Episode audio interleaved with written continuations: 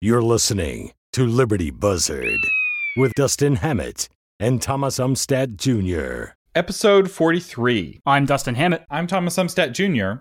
Welcome to Liberty Buzzard, the podcast for inquisitive minds. Today, we are going to discuss the resurgence of private employee unions, or not, depending on your perspective. My perspective is that uh, we are going to see a resurgence of private employee unions, not necessarily because I'm a fan of it. I just think the economic conditions are going to bear it out.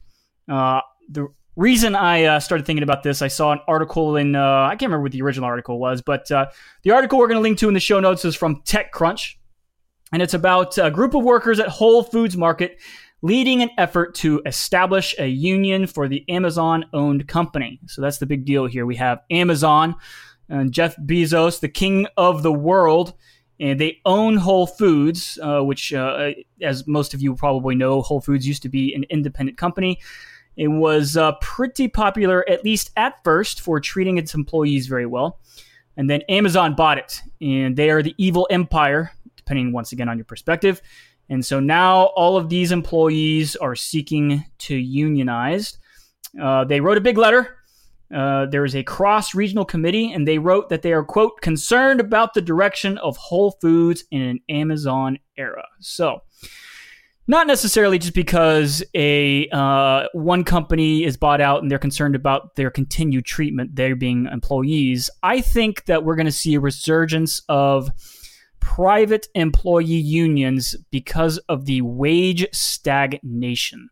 Um, if that continues, I'm going to make an if then statement. If that continues, then I believe we will see a resurgence in uh, private employee unions. That uh, that was the an- the antidote back in the uh, Iron Age, 1800, late 1800s, early 1900s, was the unionization which did a pretty effective job at raising wages for your uh, for your for what's the best way to say this for your regular average worker. Of course, back then it was your, your steel workers, your iron workers, your your tradesmen.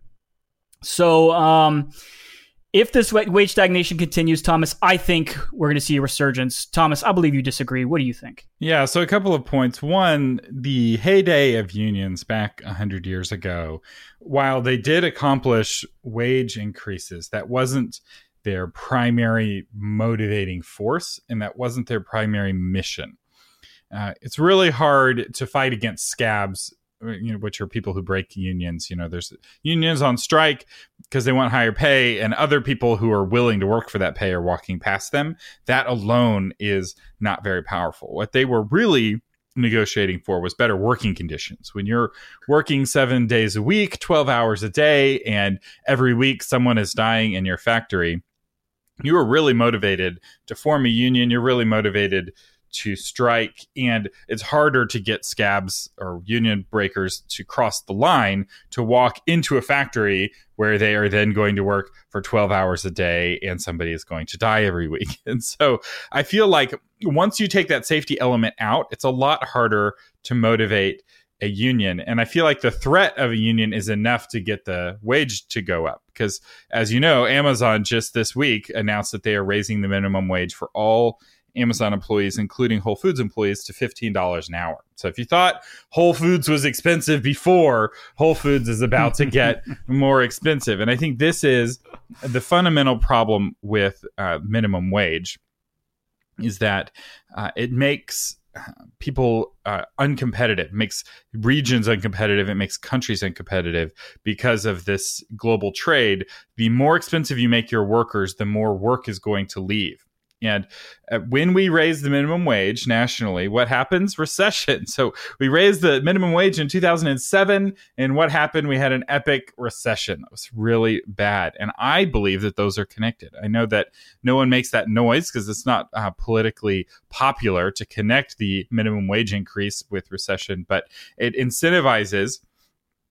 Um, businesses to replace human workers either with cheaper humans somewhere else or with robots. So in states that raise the minimum wage for, uh, you know, restaurants, you see lots of automation where suddenly you're getting your own soda and you're, you know, punching buttons and placing the order yourself, right? So instead, what they effectively are forced to do is they end up firing that person who would have taken your order, who would have had a job at $10 an hour. They're not worth $15 an hour. It's not worth paying them $15 an hour when you can replace them with a kiosk that does that same work uh, for less. And the more expensive you make humans, the more attractive you make robots. And I think this is a really scary thing because low wage jobs are the most vulnerable jobs to be replaced by robots, by automation of one kind or another. The more complicated a job is, the more difficult a job is, the more judgment a job requires, things that tend to be correlated with uh, the you know expensiveness of finding a human to do that job uh, the harder it is to replace a robot if a human has to go to four years of college to do a job or eight years of college to do a job it's a lot harder to train a robot to do that job than if you can train a human to do it in a week. You can probably train an AI to do it after six months, especially with machine learning and neural nets and all of that. So um, I, I feel like this people will try to unionize, but I think that the state of the world now with global trade just makes it so hard because the union busters are now not having to walk past the picket line. They're walking from the unemployment line in Bangladesh into a job that they're very happy to take for worse working conditions and for lower money. Or the robots, you know, they have no morals. They're programmed to bust the unions. And I just don't see the power working like it did 100 years ago. I don't necessarily disagree with you that it's going to be just like 100 years ago. However, uh, just like the uh, the famous Mark Twain quote, I believe it was Mark Twain said that uh, history doesn't repeat itself, but it does rhyme. So, yeah, it's not going to be necessarily like the Teamsters that we saw back in the early part of the 20th century. Um, or, but I think that there will be a resurgence somewhat of a collectivization front. Um, and that based on that if then statement that I put out there, so I, I perfectly concede that if wages rise uh, commensurate with the uh, with commensurate with how the economy is doing, I think that uh, it probably will be a moot point.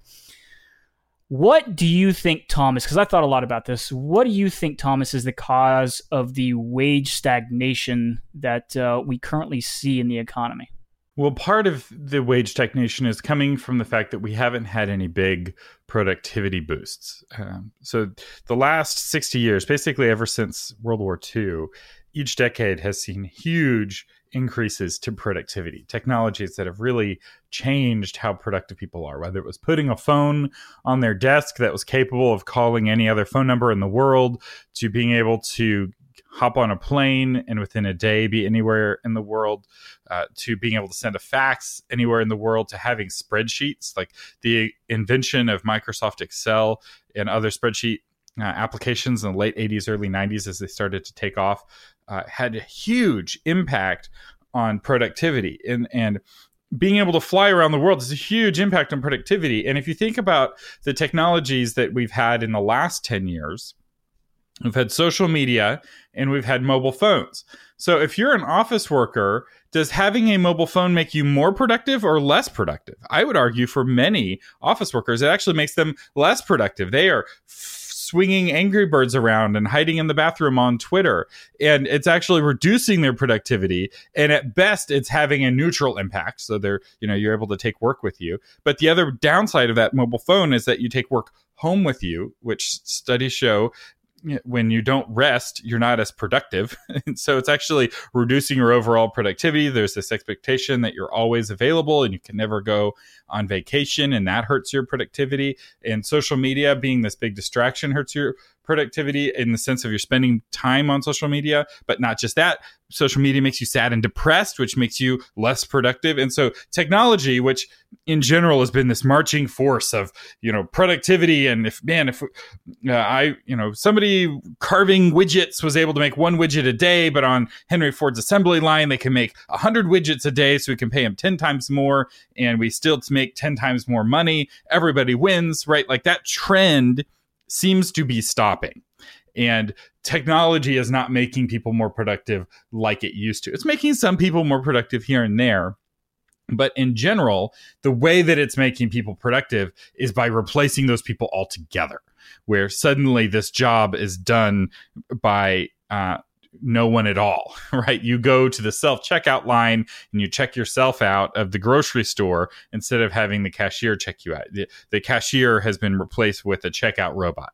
Uh, you don't think of it as a robot because it doesn't have a face, but it's the same effective result. So I, I think that that's a big part of the wage stagnation is that um, people aren't gaining in productivity. Yeah, I mean, I guess I'll have to dwell on that. I mean, I guess the qu- the question is, has technology made humans more productive? And let me see. I'm going to repeat your point back to you just to make sure I'm digesting it correctly. So what you're saying is that the technology that we've experienced, because um, you, you mentioned Excel and and, and the, basically the the, the the, not the resurgence, but the uh, the insurgence, I guess you could say, of the personal computer into the workplace, where we each have our own productivity machines, our each own personal computers, where we have Excel and all these uh, great applications. Since then, what you're saying is that humans have not become that much more productive per se.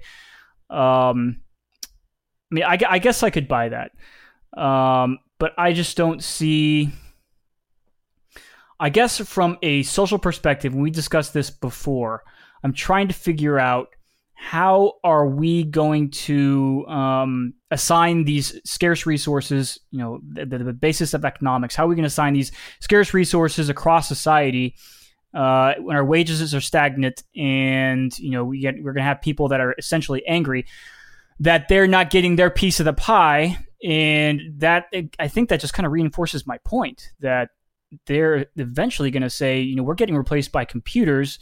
This is bullcrap, uh, and we're going to make a stand. Um, you know, whether that is going to have the force of law says all of a sudden it becomes more of a PAC, less of a union, and now we have some uh, type of situation where you know the state of California is dictating that you have to have at least five humans if you're a company that has more than a million dollars a year. So that's guess what I'm talking about is a resurgence of private employee unions. Maybe it doesn't happen in the way that we think it's going to happen, but maybe it happens in a way that we haven't anticipated yet. But I still think that the collectivization of people is, is going to happen, and I think it's it, I think it's based on history, I think it's one of those things that is going to happen when you have people that are dissatisfied with how much money they're earning. So I have a McKinsey company report here in front of me because uh, I knew there was some numbers on this, and it's got productivity growth numbers.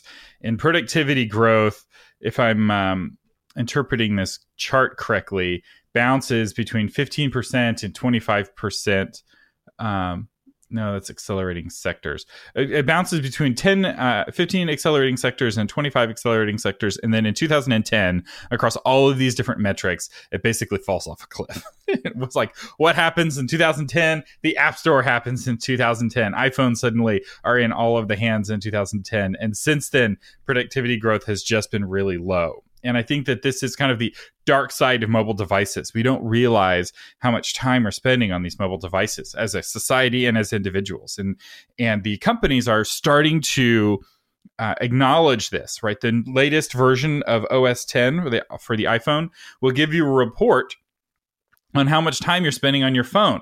And I bet you dear listener, that if you were to look at this report on your phone right now, you would be shocked, shocked at how much time you're spending on your phone. You're like, I could, there's no way I'm spending two hours on my phone every day. That there's no possible way. And yet those two hours are being pulled away from all of your other productivity or uh, more productive uses of your time. And that is ultimately not just affecting you, it's doing it to everyone because even homeless people now have smartphones in some parts of the country. And everyone else in between, you and a homeless person have a smartphone. And if it's pulling an hour out of every American's pocket, making them that much less productive, that is a huge impact on the economy. And sure, people may say, well, my wages were stagnant 100 years ago, or my great grandfather's wages were stagnant. What did he do to fix it? He formed a labor union, and that was the solution. And I don't disagree that um, we may try labor unions again as a as a solution, but they're not the solution for this problem. If the problem is indeed the smartphone, a labor union is not going to solve the smartphone because what are people going to be doing on their picket lines? They're going to be on their smartphones. They're going to be taking photos of each other and live streaming it. There's no uh, getting away from it that way. And it, this impact of social media, it's a lot like the saloons were in the West in the 1800s. You know, the evil of the saloons and why there were so many women trying to ban alcohol altogether wasn't because of the effect of the alcohol itself. It was the effect of the saloon culture on the greater culture and the fact that the gathering place, the place for social interaction, shifted from the churches to the saloons. And that was a shift that uh, women predominantly, but some men, but it was the Women's Temperance League that was leading this, really found to be um, scary. And they banned, and it's so scary that they were able to get the country to ban alcohol altogether and close all of the saloons. so, the, and the saloons are not back to this day. Bars do not have the cultural touchstone that they used to. When you come into a town, you don't visit the saloon first off to get the news, right? The the society has shifted forward, and uh, it, we don't know uh, what the solutions are yet to the social media impact. But it's more than just a fun diversion. I think that it's this dark thing that's affecting our politics, it's affecting our business, it's affecting our religious religion in good ways, but in also in bad ways. And we need to acknowledge those bad ways because it is affecting how much money you make. If you were to get rid of all social media, I bet you your wages would increase. that this impact would not be affecting you if you only made phone calls on your smartphone. Am I doing that? No. So um, it's not like I'm leading the charge on this. Well, I mean, it's kind of a double edged sword, though, because social media, I mean, for business has been an incredible revolution in the way that we reach out and we interact and we we we uh, that we interact with each other.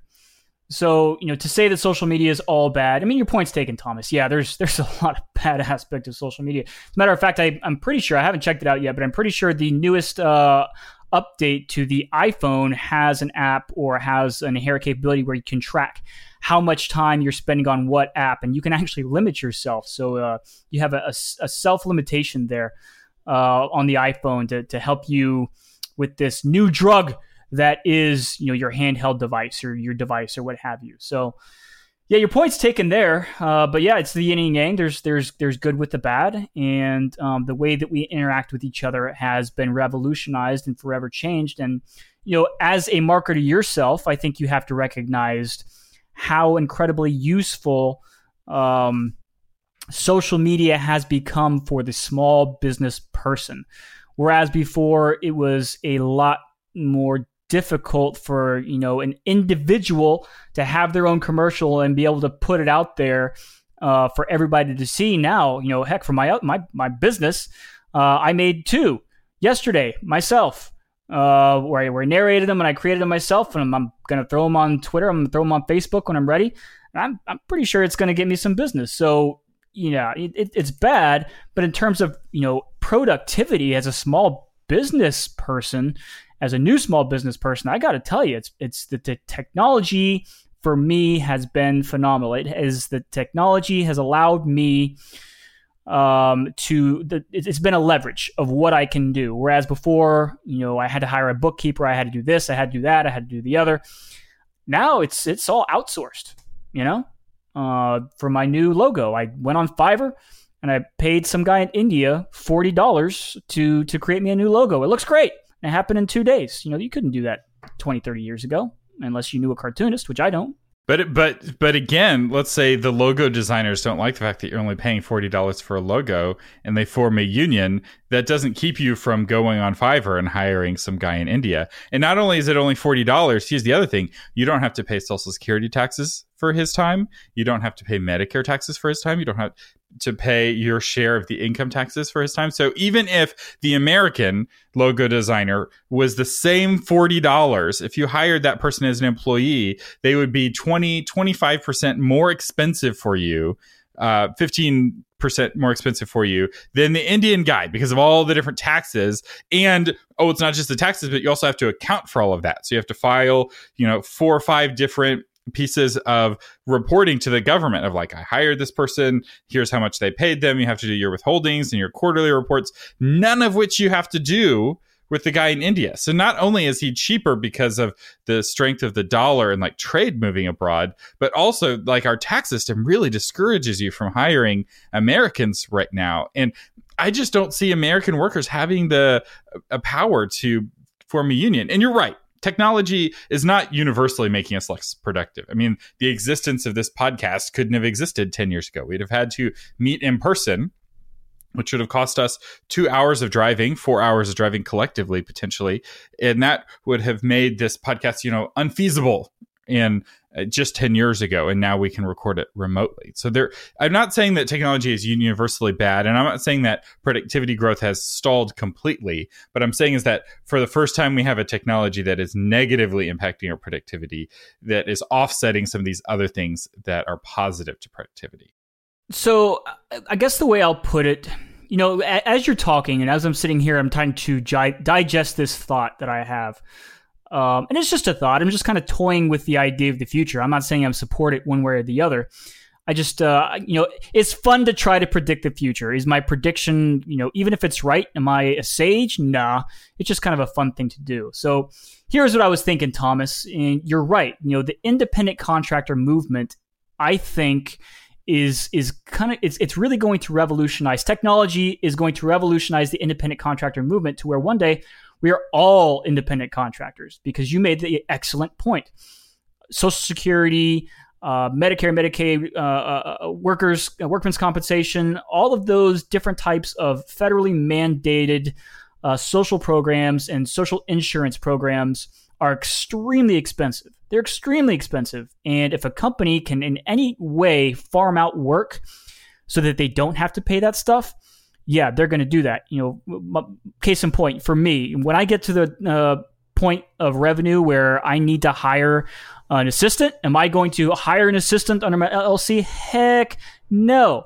I'm going to hire a virtual assistant and somebody else is going to pay for that person's uh, uh employment taxes. So, yeah, the independent contractor movement, I think it's it's the wave of the future. And when I started thinking about that, I'm thinking, holy smokes, you know, maybe it's not an employee union like the Teamsters, but maybe we have a resurgence of trade guilds. And my uh, analogy here for the present day is going to be much like uh, realtors.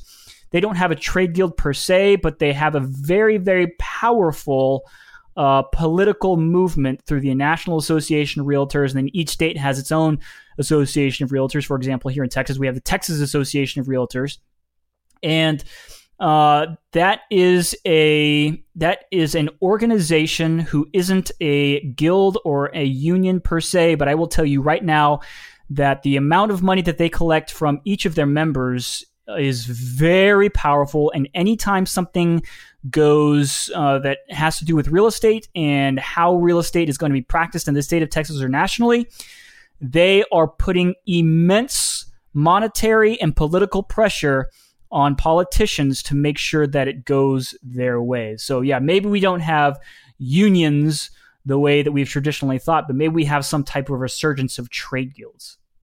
I mean, that's a really good point, and I do think that uh, realtors or realtors, as they're supposed to be pronounced, very much act like an old kind of medieval trade guild, and they are very powerful politically, often to the expense of homeowners, uh, because they are able to get themselves granted government monopolies and make it illegal to compete with them and the same sorts of things that trade guilds used to do back in the day right like if you weren't a member of the you know masons guild you couldn't do masonry in medieval Paris, right? You had to be a guild member. You had to go through the initiation and become a, an apprentice and a journeyman and, you know, go through all of those steps. And in many ways, realtors act in that same way. And that maybe that is the future.